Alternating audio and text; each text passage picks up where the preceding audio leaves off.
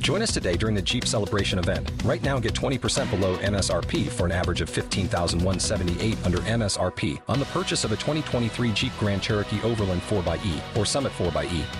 Not compatible with lease offers or with any other consumer incentive offers. 15,178 average based on 20% below average MSRP from all 2023 Grand Cherokee Overland 4xE and Summit 4xE models in dealer stock. Residency restrictions apply. Take retail delivery from dealer stock by 4 1. Jeep is a registered trademark. You're listening to the Archaeology Podcast Network.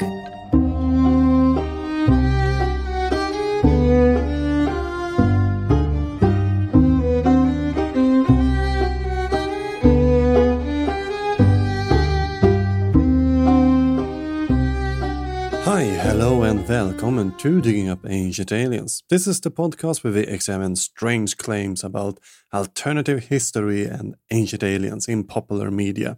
Do reclaim hold water to a naturalist, or are there better explanations out there? We are now on episode 48. I am Fredrik, your guide into the world of pseudo archaeology.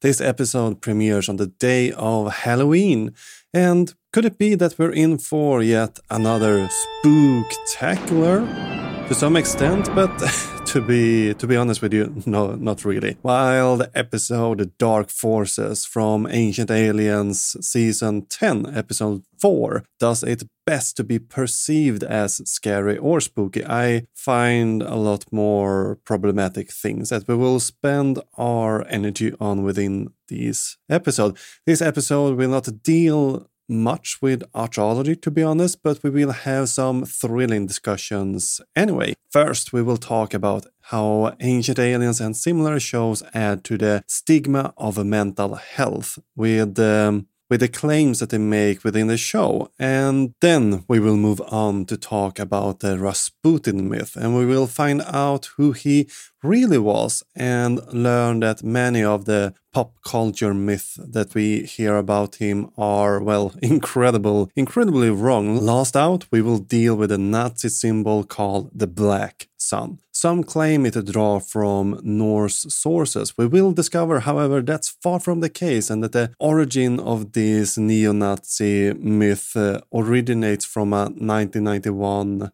thriller novel. Remember that you find sources, resources, and reading suggestions on our website, diggingupancientaliens.com. And if you like the podcast, I would appreciate it if you left one of those fancy five star review that I heard so much about. And if you want to learn more how to support the show and Archaeological Podcast Network. I will tell you more about that at the end of the episode. You know, books and stuff ain't free, you know? Before we start the show, I just want to say that while discussing mental health, it will be a bit more of an academic approach to this discussion. But if you struggle and need someone to talk to, you can call the US hotline on number 988. And if you listen from any other country, I've added more resources in the episode description here in your podcast player app. Now, that we have finished our preparation, let's dig into the episode. Hey, archaeology podcast fans. Anyone that's heard me on a show has likely heard me mention coffee one or probably a thousand times. Coffee, however awesome it is, has some downsides and should be consumed in moderation. That's why we partnered with Laird Superfoods. They've got lots of stuff, but their coffee and coffee creamers have been engineered to taste better, provide functional benefits, and don't contain any refined sugars. So, are you ready to feel more energized, focused, and supported? Go to lairdsuperfood.com and add nourishing plant based foods to fuel you from sunrise to sunset. Use our promo code ARCPODNETFEED at checkout and save 15% on your purchase today. You can also click the link in your show notes.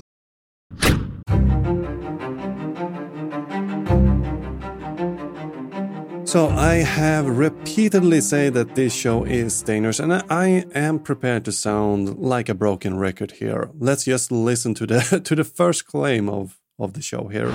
Richard Ramirez, the Night Stalker, found guilty of killing 13 people.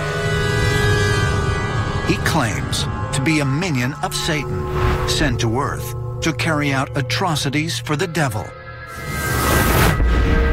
David Berkowitz, son of Sam, charged with killing six people and wounding seven others. He stated that he was a soldier in a satanic army. Ted Bundy, serial killer and rapist, arrested in connection with over 36 murders. He alleged that something overtook him while committing the crimes. He called it the entity. Were these men simply delusional? Or could their claims that they were compelled to violence by dark entities actually be true?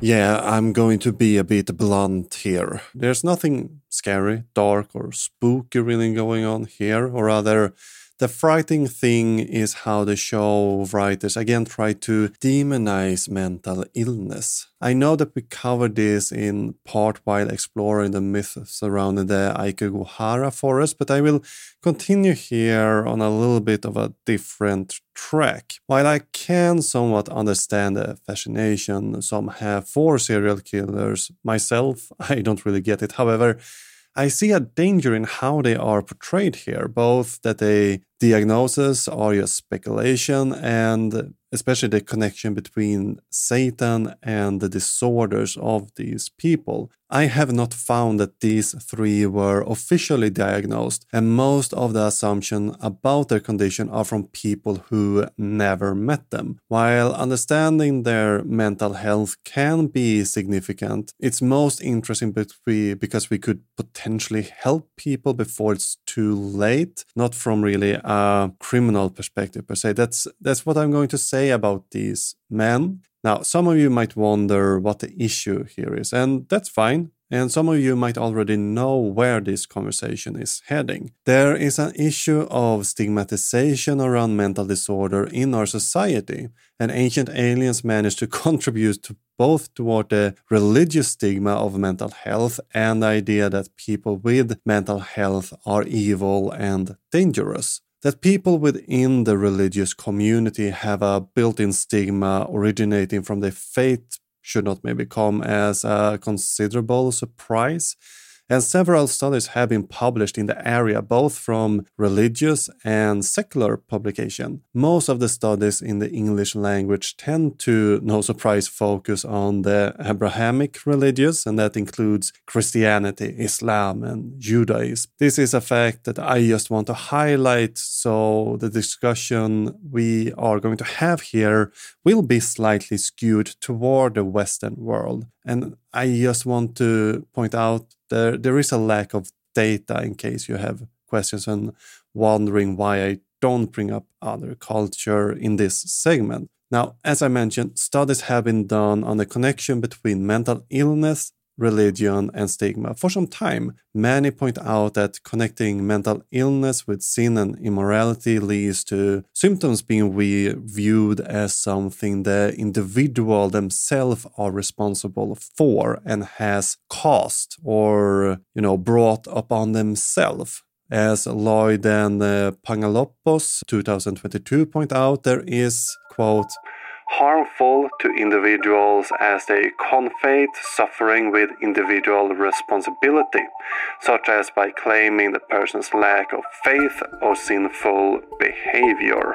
Blaming the cause of a mental illness on an outside force lead to the idea that the individual could have prevented this by acting differently. And uh, in a 2023 article, the same author state that these ideas, quote, lead to diminished treatment seeking and unhelpful intervention, which view the individual as at fault for their illness and position them in a passive recipient of spiritual intervention. And we don't fare better in the Muslim communities where mental illness to this day is blamed in many communities as being possessed or caused by the jinn. Authors within the Muslim world point out that while there is no connection between mental illness and jinn possession in the Quran, the belief is firmly rooted within the folk superstition itself. Islam and Campbell wrote in a 2012 article the rather sad statement that,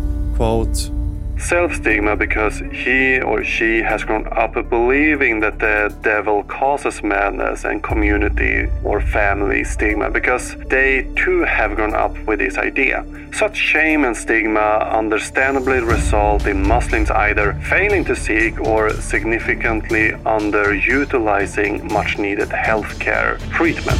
What we see here in the religious context, we also see kind of in the alien sphere. It's not unknown that people believed to have been abducted by aliens, encounter them, or in cases they think they even are possessed them. Often they don't seek medical treatment. Or maybe even worse, go to memory regressing therapy, hypnosis, or support groups where their beliefs are confirmed and aggravated. While they don't necessarily face the stigma as their religious counterpart, they still hesitate to seek out medical professional. And for example, this is something we brought up in episode 44, Alien Abductions, Kachinas, and Peru's Elongated Skulls. There's also ample evidence that the portrayal of mental health in popular media affect how we view disorders and treatments. So a lot of responsibility falls on the writers here, but unfortunately they decide to use uh, or they decide to portray mental illness as something evil, something dangerous and violent. Worth pointing out is that Ancient Aliens are not the only popular media that engage with this trope and try to make content out of it. It's been around for, for quite a long time. The first time the scary doctor trope appeared on film was in 1914 with the movie Andy and the Hypnotist, in which a young man is put under the control of a nefarious doctor by hypnosis. But the hypnotist, named Mysterio, is arrested by a Children's Society agent, and Andy, Andy ends up on an um, intended murder spree acting as a Native American, which which uh, retrospect is problematic for sure. And with this movie, a new genre was born within film. Now, and this phenomenon has been quite well studied, and Hyler et al. have classified the negative stereotypes as follow. So first in movies we have the homicidal maniac that uh, appears in films such as Psycho, American Psycho and The Exorcist. Then we have the rebellious free spirit labeled mentally ill by society, but in the end they are vindicated since nice characters can't be mentally ill. And moving on we have the run-of-the-mill enlightened member of society as depicted in King of Hearts. We had a female patient as a seductress and a narcissistic parasite. And lastly, we have, of course, the zoo specimen. And if you think back about a movie depicting someone with mental health, I'm sure you can start to see how the character might be problematic, even if they are not shown as dangerous as stereotypes are still harmful even if it's a lovable free spirit portrayed as a trope leading to you know destructive ideas about mental illness and health. And there is a clear link between the stigma around mental illness and the discrimination of these people in areas such as housing employment relationships and even funding for treatment center or mentally health uh, equality leading in the end to a loss of status, low self esteem, shame, withdrawal, and less likely to seek professional help for this. Much of this seems unfortunately to be rooted in the media portrayal of mental health. In 2002, 6 out of 10 of the most popular violent movies included someone who were depicted as suffering from mental illness. The characters are often referred to with derogatory terms, and often the villain in these movies were reported to be mentally ill, as we see in the Halloween movies, for example. And looking at the top 100 films from 2016 and 2017, and the top 100 top rated series during this time, in 46% of those uh, involving a mentally ill character, character, this character was the perpetrator of violence, while usually it's the other way around. The mentally ill persons are less likely to be the perpetrator of violence and almost almost always the victim of violent crimes. Percival and Mayers publicized a study in 2016 where they aimed to see how, how movies affect a person's attitude towards people with schizophrenia. When shown a film with a fear-based portrayal, the subjects um, tended to more often support stigmatization attitudes such as I would be afraid to meet somebody who has schizophrenia and people with schizophrenia need to be supervised at all times. If we compare these results with a control group or the group that saw positive representation of schizophrenia, we, we could see that these people had an improved attitude toward people suffering from this mental illness. And the media representation not only affects society's view about mental health, but can also skew and hinder advancing knowledge about mental health. Further, as we touched on, the stigma born from these portrayal leads to people not seeking medical help, even if they feel they would need it. It's also been demonstrated that even if help is sought, people don't stick with the treatment due to the stigma enforced by films directed at both adults and children. The healthcare portrayed in movies is also can also set an unrealistic expectation on how the treatment will be and how a mental facility will look like and work within it. Again, this hinder people from seeking treatment to, you know, being afraid to quote turn into a zombie or getting shock treatment in a, a treatment that in some cases might help alleviate some symptoms. But if you picture how a mental facility operates, it's usually influenced by movies. Since most of these portrayals are negative, you might not want to seek one out fearing to be, you know, becoming Jack Nicholson's character in A Flight Over the Cuckoo's Nest. A common trope is that you will be locked up indefinitely. You don't do what medical professional wants or anything like that, that you will be robbed of your freedom for money and all of that rather unrealistic ideas that we still see in movies and television shows. An even less extreme example of mental health professionals often set unrealistic standard where, you know, the cure is often portrayed to be love and family, two things that can benefit someone undergoing treatment but should not be deemed the only cure towards these mental illness. Media also tend to cultivate a myth that uh, psychiatry can be anything and therapy can be anything around you. So, to round up this segment, we have demonstrated how movies and religion affect our views and often in a way that increase the stigma around mental health. While there are, of course, potential upsides if used positively, key phrase there, positively, this is not really the current case that we see in, uh, well, our modern, modern pop culture. And even if Ancient Aliens is uh, not the most prominent show out there, they still contribute to these ideas and actually need to take responsibility for it because this is not the first time we see this depiction. And from the look it will continue in later episode in later series. This is something i have mentioned and certainly will do in the future. Again ancient aliens is a harmful show in more than promoting alien theories. They stigmatize people suffering from mental health issues. And on that very upbeat note i will go and cool off the nerves with some whiskey while while you listen to a couple of messages.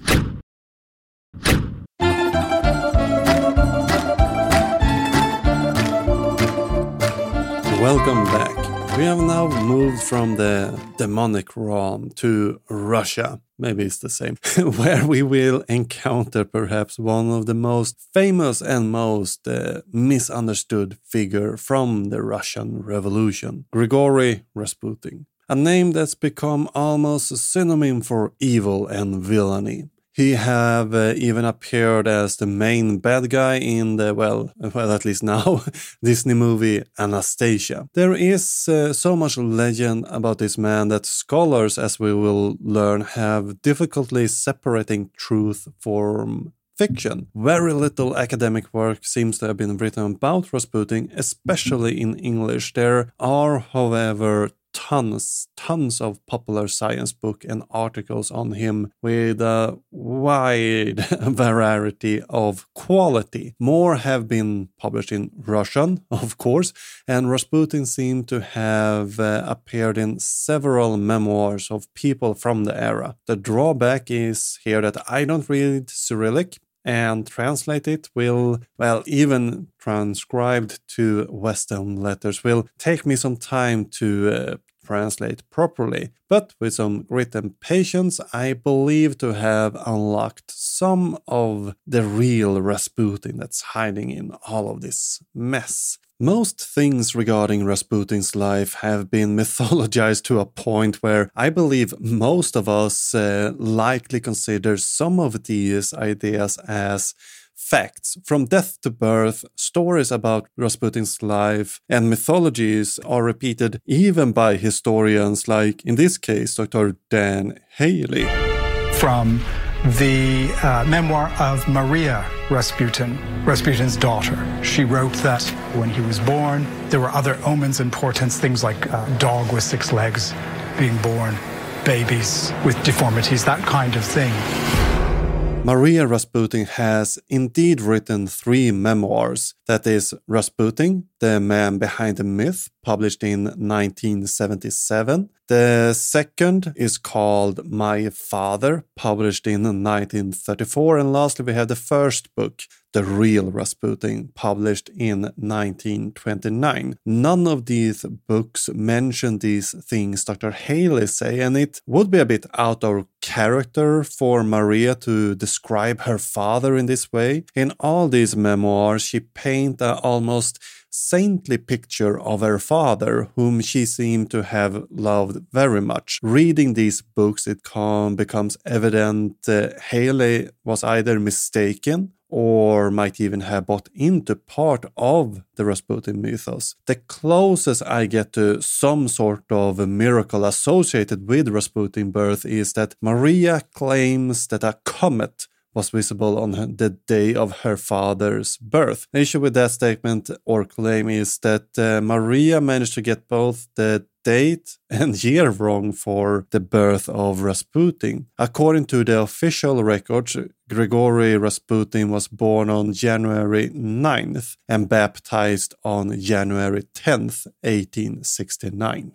Gregory was born in uh, Pokrovskoye, a small village in the vast Siberian landscape. So Gregory was born in Pokrovskoye, a small village in the vast Siberian landscape. And he was the first child of his parents, Yefim Rasputin and Anna Pashkova, to survive uh, his infancy. While the family had some money, it seemed to have been quite tight for the family. Yefim was uh, at least once jailed for not paying his taxes, and the sources seem split about Yefim. He was serving as an elder in the village church, and some have described him as a learned man, while others remark more to Yefim's fondness for vodka, for example and the family have been in Siberia since at least 1643, one year after the founding of Pokrovskoye. A man named Isosim brought the family there, who then had no real last name, and Isosim was only known as the son of Fyodor. Isosim's son, however, Nason, took Rospotin, as his last name, which would later be spelled more modern as Rasputin. There are many strange tales about the name's origin, and very few seem trustworthy. Rasputin was um, a quite common name in Siberia, and a possible source might be Rasputa, a word that would be translated to crossroads in English. The early life of Rasputin was definitely shaped by Siberia. The land and its toils follow its people. Gregory helped his father with farm work in the spring and summer while trying to shelter from the elements during the winter. Rasputin was most definitely illiterate until his adulthood, something that's far from surprising. According to a 1897 census, the Rasputin family was uh, in whole illiterate and looking at the Russian society as a whole, only some 20% of the population could read at this time. But very little is known about Grigory Rasputin's use. This period of his life is a little bit like a black hole, as historian Douglas Smith puts it. This has left uh, room for some rather fanciful stories. My favorite depiction of the young Rasputin tells us, quote, in its youth, Rasputin was uh, uncommonly hapless, with a foul mouth, inarticulate speech, driveling, dirty as one can be, a thief and a blasphemer. He was the fright of the village. The quote is from um, the Petrograd leaflet from 1916, while accounts of Grigory Rasputin often depict him as a die-hard criminal and a horse thief this seems to be a bit of an exaggeration of the reality. A gendarme report from 1909 interviewed the people of Pokroskovye, and um, then Rasputin is uh, reported to have had various vices, like, you know, getting drunk, committing some minor theft, quite minor stuff. But he then left Pokroskovye and returned a changed man, is reported by the people that they interviewed. And the leaving part is also something that's uh, often played off as a big thing. But at the time, do you really need more reason than living in for more reason to leave than living in the middle of Siberia in a small village. Rasputin told his acolytes about his early life, and they documented in the book The Life of an Experienced Pilgrim. And why he left, Gregory Rasputin himself claimed that, quote, I had many sorrows too. Whatever mistake was made somewhere, I I was blamed, although I was not involved. Workmen from teams mocked me. I plowed hard and slept little, and I kept asking my heart how to find a way to be saved. And there are several other stories on why Rasputin left. And among the alternative historians, there's one in particular that's often repeated here by Kathleen Coppens. One day while plowing his fields, Rasputin sees a strange light in the sky. And out from the middle of this light emerges a vision of the Virgin Mary. And she doesn't speak to him, but he watches her gesture to the horizon. And Rasputin takes this to mean that he is being told by the Mother of God that he must go and find himself on a spiritual pilgrimage. And this begins the huge shift in Rasputin's life. And this account is actually from one of the editions of Maria Rasputin memoirs. Gregory Rasputin also mentioned that he made a pilgrims to atone for his sins, uh, or that it might have been commanded by Saint Simon of uh, Verkhoturye. And Yet another reason why he left could be his meeting with the theology student uh, Meleti Zaborovsky. Others have claimed the pilgrimage was undertaken to escape hard work or to avoid punishment for various crimes that Rasputin should have committed. Rasputin also gave us two different years for when he embarked on his pilgrim. Either it was in 18 1893 or in 1897. And according to historian Douglas Smith, the later date that he gave to Father Jurveski seemed to be more likely. What we do know for a fact is that Gregory Rasputin undertook the 500 kilometer journey from Pokrovskoye to St. Nicholas Monastery in Verkhoturye, which seems to have changed his life from there. Grigory Rasputin seemed to have been uh, quite a charismatic character, and shortly after his reformation and return po- to Pokroskovye, he seemed to start to uh, build a small following within the village, which soon would grow and expand as Rasputin continued his pilgrimage to different and other cities and sites. And the rumors would, of course, not stop, but they took a different style, starting to accuse Rasputin of being part of a sect called the Khlysti and engaging in, according to, well, the morality of the time, lewd acts with his uh, followers. Khlysti was a heretic sect founded around 1640 in Russia when the Russian Orthodox Church started to crumble. And more fanciful stories surround this cult that they would whip each other, engage in ritual orgies during worship, and even cannibalism is supposed to have been performed by this group of people. Now, the whipping part connected to the cult seemed to be genuine. There are eyewitness reports to this that seems uh, quite credible, and the word Khlyst translate to just whip. But the other claims lack credible evidence or are more likely to, you know, just be attempts to vilify the cult. I also want to point out that uh, might be a clever play on Kriti, or Christ in Russian. Now, with Rasputin's growing influence, he then met Tsar Nicholas in November 1905, something that the Tsar records in his diary. And the royal couple seemed to have taken a quite good liking to Rasputin, and he often seemed to have visited them in their palaces and at their different uh,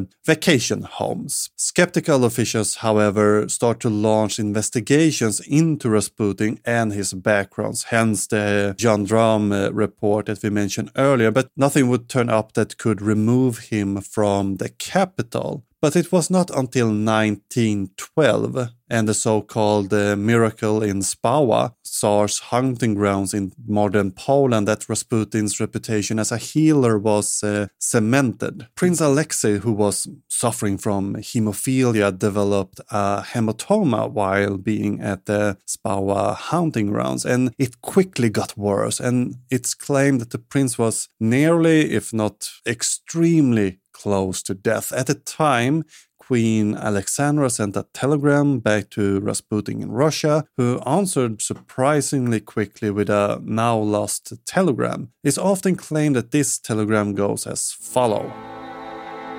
God has seen your tears and heard your prayers. Do not grieve, the little one will not die. Do not allow the doctors to bother him too much. After this, it's claimed that Alexis made a miraculous recovery. Not to throw shade, but if you have the option of receiving medical help in 1910s and not, you might want to opt for the not option.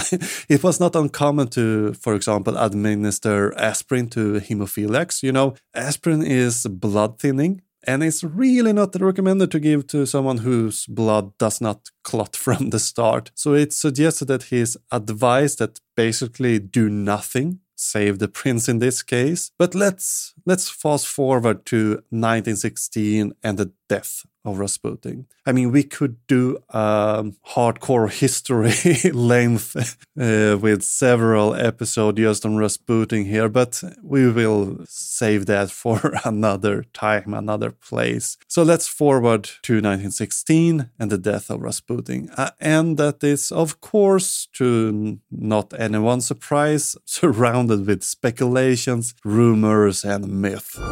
Rasputin wrote an open letter to Russia. And within this open letter, he states If I am murdered by the royal family or by someone related to the royal family, within two years, every member of the royal family will be dead. This claim's origin is from Aaron Simanovich, and from the evidence we have, this seemed to be uh, a bit made up. Simanovich, however, never claimed it was an open letter, but a letter to Rasputin's lawyer to be added to his testament. Aaron Simanovich might have been inspired, however, by a letter Rasputin did send to his family. In it, Rasputin claimed that the disaster in and misfortune in general were coming. Not really a prediction, I would say. If you look back how how it was at the end of 1916, we're two years into World War One, and the February Revolution would start relatively shortly on the 8th of March. And no, the Russian was not late to their own revolution, but you know they use a Julian calendar at this time, making some dates rather confusing for everyone. But um, there, there wasn't really any discussion if something was going to happen. The question was just when it was going to happen. And in this letter, there are no claims from Rasputin regarding his own death. And he had even had an assassin attempt on his life already at this point, but uh, he did not see this coming. And a commonly told story of Rasputin's death is that Rasputin was invited to Prince uh, palace on 94 Moika. That part is not really debated, but what happened after is. According to Yusupov, Rasputin was taken in through the side passage of the palace and down into the cellar where they sat down had some tea, and there Rasputin was offered cake laced with cyanide, while first at first declining the cake, Gregory then, uh, according to Yusupov, ate several of them, and since the poison did not work in the cake, Yusupov offered some sweet wine with some potassium cyanide in it, and again, according to the story, the wine did not work either. Um, but Rasputin started to become more and more agitated. And Yusupov ended up shooting Rasputin in the chest with a revolver. Yusupov's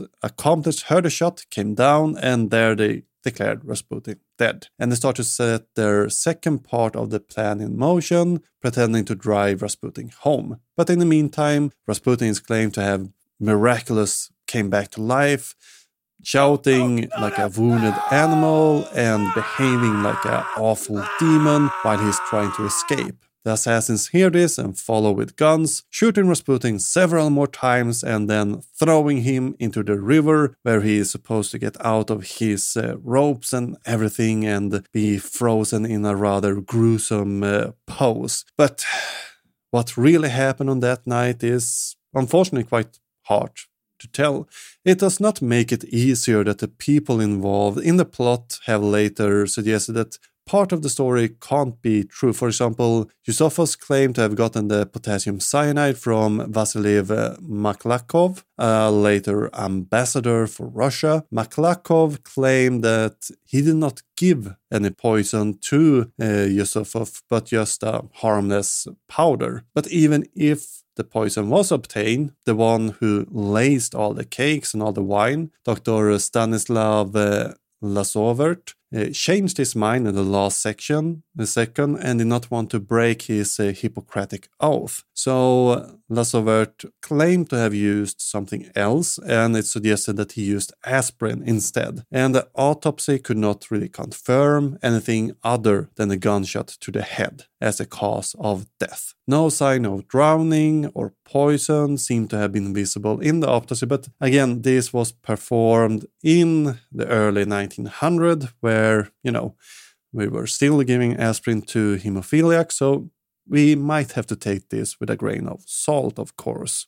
And Maria Rasputin also claimed in her memoirs that her father did not enjoy sweets, so the poison part of the story would be completely out of the question. And while we might be, well, not able to fully confirm the story, I think it's important to note here that in that the, the story primarily builds on Yusupov's claim. And he wanted to eliminate Rasputin due to his uh, claimed influence over the Tsar. So, using the rumors surrounding this religious man, and Yusupov then tried to portray him as in more or less in league with the devil, a Satan incarnated, trying to destroy the beautiful Russia homeland and all this. So he's just saving Russia from this enemy. And it's important to to remember that tales can have an agenda, and we need to evaluate this agenda when we're listening at the story. Interestingly, Nationalist has picked up this story and then completely reversed it. So in the nationalistic version of the story, Yusupov is portrayed as a decadent bisexual who have been influenced to become one of those secular Westerners. Yusupov then tried to kill the protector of Russia, Rasputin, who gets, well, protection from God Almighty due to his uh, pure Orthodox belief in the one Almighty God. But the devil could not be beaten in the end, and he dies. Alien proponents in turn claim that Rasputin was possessed or channeled, you know, alien being, and those were the ones protecting him in all of these powers and everything, trying to tie in their segments back to the idea that extraterrestrial beings can take over a person and make them do evil things. Again, this adds to the stigma around mental health in this, while Rasputin seems to not have been mentally ill. The ancient aliens want to make this type of connection. In the end, Rasputin was not some evil magician who tried to take over Russia, but more or less a convenient scapegoat during a time of uh, extreme turbulence. And I find the connection that the show make that Rasputin was possessed by evil aliens quite harmful, to be honest. And it does uh, tie into the idea of stigmatization that we talked about in the first part of this show. And out of the oven and into the fire, we travel to Nazi Germany for this last section after these few messages. Welcome to the Renaissance Castle Wewelsburg, outside a small village in Germany. We have been here previously in our episode Aliens and the Third Reich, but it seems to be time to make a revisit at the site. The castle was built in 1603 and acquired by Heinrich Himmler in November of 1933, who wanted to expand the palace and uh, make it to become a cult place for his Ariosophic ideas. One symbol in the castle had been the center of many theories and speculations. Mike Fitzgerald described the black sun symbols just as this. Wewelsburg Castle was acquired in 1933 by Himmler. He intended to make that the spiritual centre of the world. The black sun symbol symbolised an invisible sun or a dead sun, and consequently, it was believed that there was hidden power that resided in that that could be tapped. That would link you into a completely different source of energies from the ordinary ones that you would get. In what was formerly known as the SS Obergruppenführer Hall, located on the first floor of the castle, we can find a room with 12 pillars and a type of sun symbol with 12 spokes created from tiles in the center of the rooms. Each spoke almost uh, look like a sigrun and connects to uh, to the center of the symbol in what could be described as a shield. There have been speculation that this symbol have taken inspiration from older sources. While it's often suggested to be a Norse symbol, it is in fact not. What we know today as the black sun seems to be modeled after French disc with a similar design. We find these in graves, especially women graves, interestingly, as discs that seems to have been part of either a belt or a brooch for a tunic during the especially Merovingian period in France. While there are older examples from the Bronze Age, the ones we find during the 5th and 8th century CE and early Middle Ages are more analogous to what we see at the floor or seeing the floor at Wewelsburg. But why did Himmler add this symbol to the floor of this castle? As usual, we can thank our three usual suspects uh, within Nazi symbolism Guido von List, Wilhelm Landig, and Helena Blavatsky. In her most influential work, The Secret Doctrine from 1888, Blavatsky described, quote, A point unseen and mysterious, the ever hidden center of attraction of our sun and system. And within this quote, she make a distinction between the Semitic and Aryan cosmology, an idea that was picked up by the Volkisch movement in Germany, and Guido von List often talk about this primal fire, but the most influence over the Black Sun as a modern neo Nazi idea could be credited to Wilhelm Landig, a former SS member and occultist who, in large, preserved the idea of Ariosophy and introduced it to later generations of Nazis. Landig wrote, for example, the Thule theology to attract younger people to the esoteric Nazis that he is or was promoting. And in this fantasy for right wing radicals, a former SS official, or heroes fighting, you know, the Jewish conspiracy. And he mixes Atlantis and the origin of Aryans with the neo nationalistic mythos of hidden Nazi UFO base in Antarctica Nazi Tibet connections, of ancient masters, grain mythos, and of course alchemy. And it makes sense that Himmler would have found this concept about the esoteric light fascinating, and most likely why the symbol is found here can be found within the esoteric ideas. Himmler is one of the few top Nazis official who were active in the esoteric movement during Nazi Germany. But something we should note here is that within Nazi Germany, there was not a concept referred to as the Black Sun or Schwarze Sonne. The symbol we find in Wewelsburg was only referred to as a Sonnenrad or a sun wheel by the Nazi Germans. SS officer and folklorist uh, Bernhard Frank, who spent time at the castle around 1935, never heard the term Black Sun being used to reference the Sonnenrad in the center of this room. He claims that this is a post war idea. And this claim seemed to be correct. The first connection made between the concept of the Black Sun and the sun wheel that we find at Wewelsburg is in the book The Black Sun on Tashi Lhunpo by author Russell McCloud, released in 1991. In the book, MacLeod links the sun wheel to the esoteric myth of uh, Karl Maria Wiligut and Guido von List. And the book is a occult Nazi thriller that utilized the Nazi mythos around Tibet, Thule, and Mongolia. And the Nazi mythos incorporated Blavatsky's idea about Shambhala, a concept that Blavatsky herself borrowed from uh, Tibetan Buddhism. And within this branch of Buddhism, uh, Shambhala is uh, a type of spiritual kingdom and within theosophy, this spiritual kingdom became an invisible land where the hidden masters who spoke to the theosophic prophets like Helena Blavatsky resided. The Nazis also added the idea of Agartha to their legends, and this is an invention by Alexandre Saint Yves, the Alveydre, it was claimed that Alexander was uh, visited by higher masters in 1885 from Agartha. That's part of uh, Alexander's idea of the hollow earth. In the past, they had been part of a world government, but around 3200 BCE, they had been transferred to reside within the hollow of earth instead.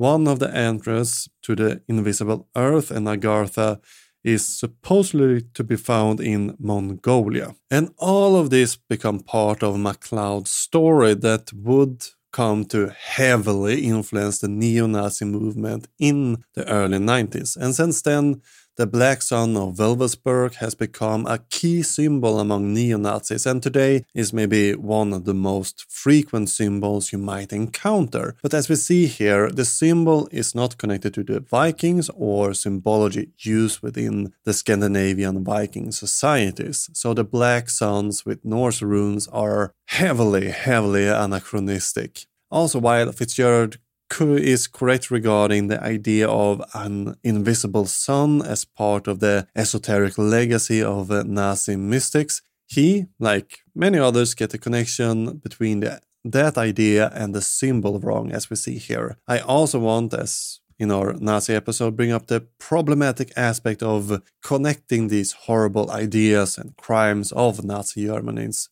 with Alien. As we saw in back in episode 19, they allude to that the Germans did what they did not due to cultist following, bad people, and a horrible view of uh, humans, but due to alien influence. These claims take away some of the individual autonomy and shift blame from the Nazis to Alien. I also find it highly problematic that they allude to the mental illness and crimes of people in Germany during the Nazi regime. Ancient Aliens is not really Holocaust denialism, it's pretty darn close, to be honest. And does add to the misinformation about the cause and the idea of Nazis. As we have seen in the past, ancient aliens are not beyond directly quoting and using neo Nazi writers as sources in their materials. And on that bombshell, I will close out this episode. While we did not talk much about archaeology, we I think we did have an exciting and at least important discussion, and probably managed to remove some misguided ideas we might have had going into all of this. So, I guess we have to continue our search for alien life forms in our next episode. Well, until next time, please spread the word by leaving a positive review on platforms like iTunes, Spotify, or preferably among your fellow trench dwellers or armchair professors. For more information about me and the podcast, check out diggingupancientaliens.com. There you will also find an extensive list of sources and resources and reading recommendations for those eager to expand their knowledge on the subject matter on the episode page. If you want to support the show, head over to patreon.com slash diggingupancientaliens or if you want to get the most out of your buck, head over to archaeologicalpodcastnetwork.com where you get tons of bonus content, Slack channels, and early ad free episode. And that membership covers every episode, so that's a great amount of content for your hard earned money. And if you want to contact me, it can be done through most social media sites. And if you have comments, corrections, suggestions, or want to write an email in all caps, you find uh, my contact info on the website. Sandra Martelor created the intro music, and our outro is by the amazing band called Transskruv, who sings their song Foliehatt. Links to both of these artists can be found in the show notes. Until next time, keep shoveling that science.